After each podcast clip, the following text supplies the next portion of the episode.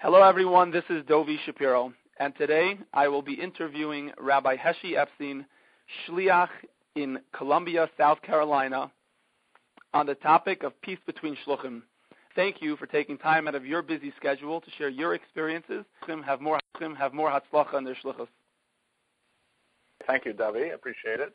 I appreciate you offering this service to the shluchim. Before we, be, we begin, I would also like to thank our sponsors. I would like to thank Fossman Jewelers, the Smetana Group, Gift Card Zen, and Ohana Pay. Ohana Pay is a credit card processing company by a fellow shliach, Avram Chazanov, and he gives excellent rates to shluchim. Thank you for making the podcast available to all shluchim. So let's get right to it. Last week we spoke about communication and evaluation. Um, you mentioned it's the, the, the, four heads of the shin. Um, this week we'll talk about appreciation and confrontation. So thank you again for doing this, Rabbi Epstein. Thank you very much for providing the service. So uh, these two these two topics, appreciation and confrontation, um, I think are really vitally important. Um, and again, I'm gonna um, I'm gonna share with you a couple of you know experiences that I had about both of these issues. So let's start with appreciation. Um, I've heard from numerous uh, employees, shluchim, uh, when I ask them if their boss is happy with them, or the employer is happy with them, they say, "Well, I don't know, because he's not the kind of person who really tells me if he's happy." I said, "That's really what what, what type of person is that?" Said, well, he just, you know, if he's something wrong, he'll tell you, but if everything's okay, he won't say anything.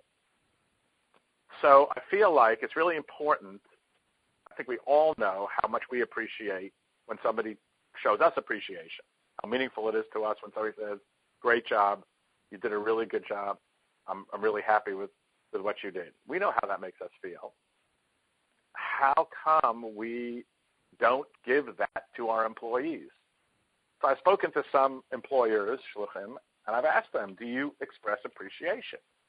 But what happens when your shliach does a good job? How does he know he's doing a good job? Sometimes they say, well, they just know, or I don't complain. I said, well, would you consider showing appreciation? Like, and they say, well, what, what does that mean? How do you do that? I said, well, you could just say, hey, you know, that was a great class you gave, or I really appreciate, you know, what a great job you did on the sukkah party, or, you know, you were so organized and, and the Hanukkah menorah lighting went so smoothly.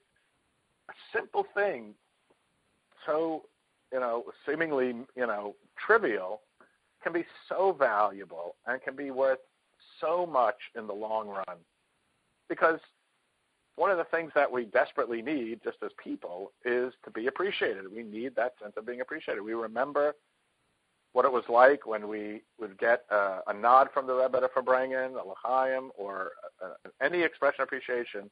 It would be just so uplifting, so meaningful to us, and keep us going for you know for weeks on end. And we have the ability as as employers to give our shluchim a sense of appreciation. Now, some employers might think, well, if I say, you know, he did a great job, maybe he'll start getting lazy and he'll think, oh, I don't have to work hard anymore because my boss thinks I'm a good guy. I think the opposite is true.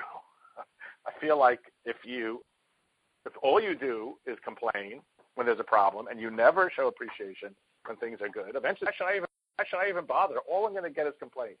The most that I could hope for is I don't get a complaint. I, I can't hope for appreciation or expressions of gratitude because I never get that.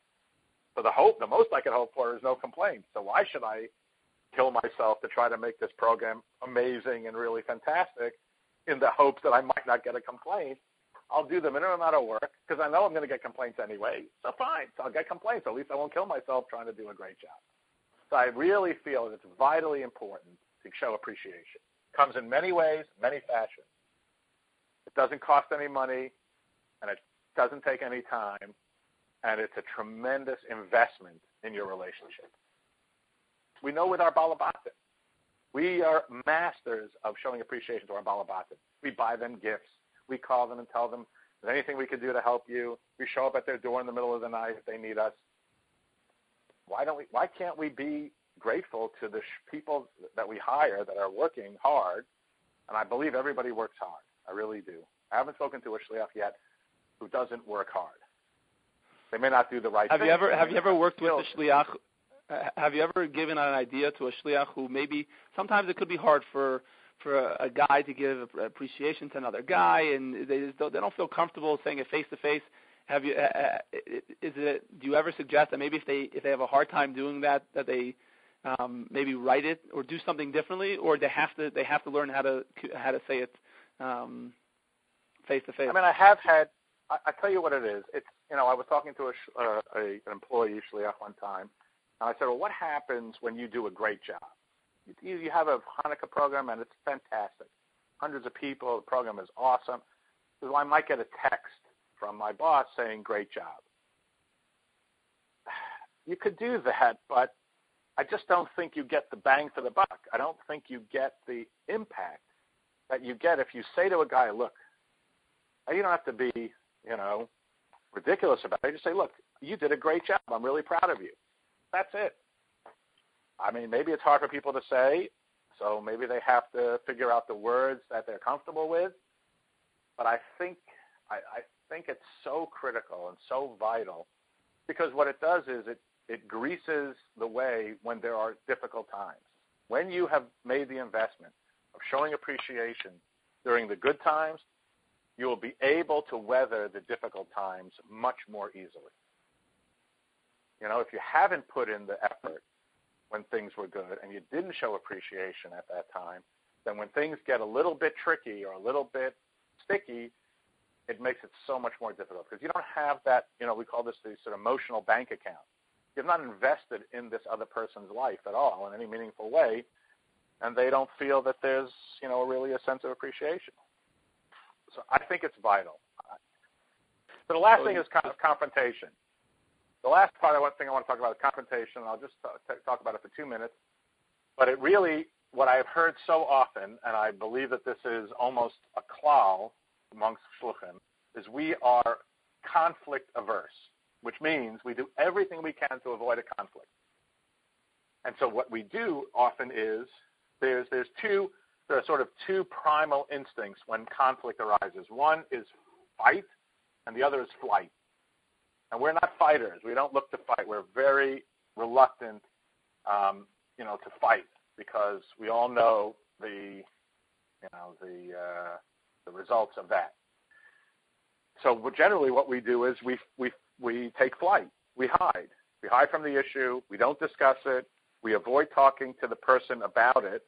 And of course, we talk to our brother-in-law and our wife and our sister-in-law and our mother. We talk about it. We talk about this other stuff to everybody else, but we never talk to them. So we have to learn how to have difficult conversations. And there's a great book which is called Difficult Conversations: How to Discuss What Matters Most. Um, that I highly recommend. You get on Amazon. Difficult Conversations: How to Discuss What Matters Most.